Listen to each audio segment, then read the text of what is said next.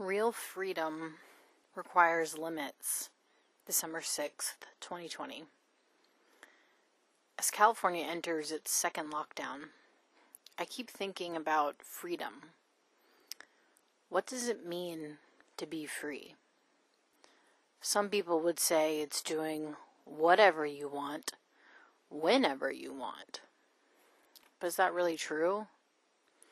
I read a great essay by Rebecca Solnit on masculinity as radical selfishness. She mentions the axiom My right to swing my arm ends where your nose begins, which is about balancing personal freedom with the rights of others. It's also about watching out for someone else's rights. She says what we're seeing a prevalence of right now, though, is the idea that my right to swing my arm doesn't end where your nose begins, but instead just doesn't end. And in fact, your nose is not my problem and should get out of the way. She also says in the US, unlimited arm swinging peaks at an intersection between whiteness and maleness, with plenty of white women on board who seem to believe that a white lady's job is to protect white men's arm swinging, often with a selfless disregard for their own noses. I think she's right.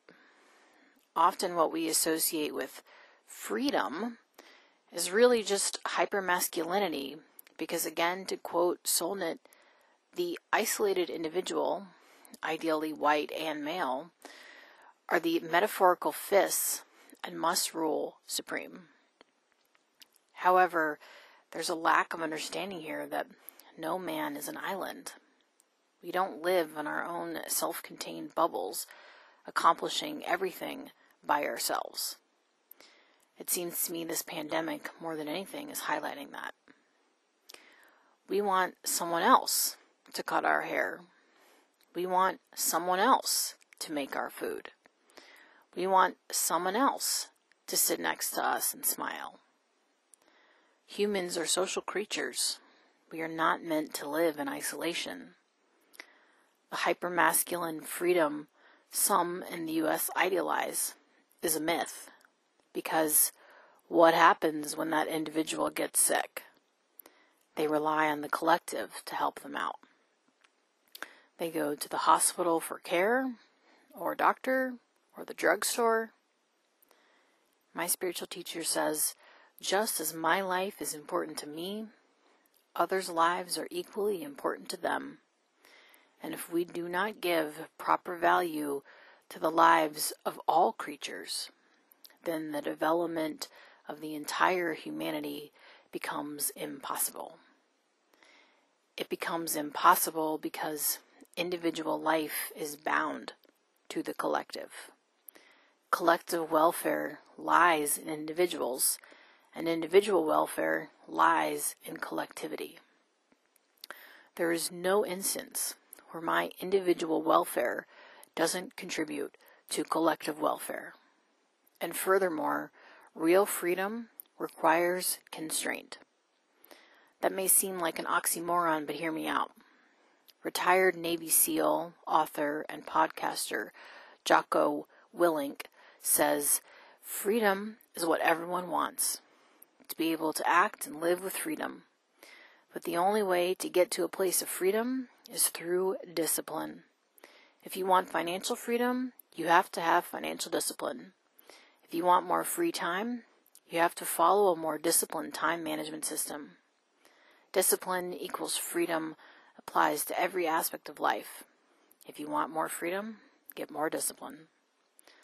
He's talking specifically about individual freedom, of course, but I think the same message applies to collective freedom. We're able to drive safely, for the most part, because there are rules associated with driving. We're able to buy food we enjoy because there are regulations that keep expired food off the shelves. I realize there are problems with the rules and regulations I listed, but I'd much rather have those problems than going into a grocery store and wondering if the food I'm buying will poison me. Real freedom requires discipline and a care for others. Anything else is just, just selfishness that will eventually catch up to us. I dream of a world where we recognize true freedom requires giving up a little bit of freedom. A world where we understand we can't do what we want whenever we please without consequences for ourselves and others. A world where we understand real freedom requires limits. Another world is not only possible, it's probable.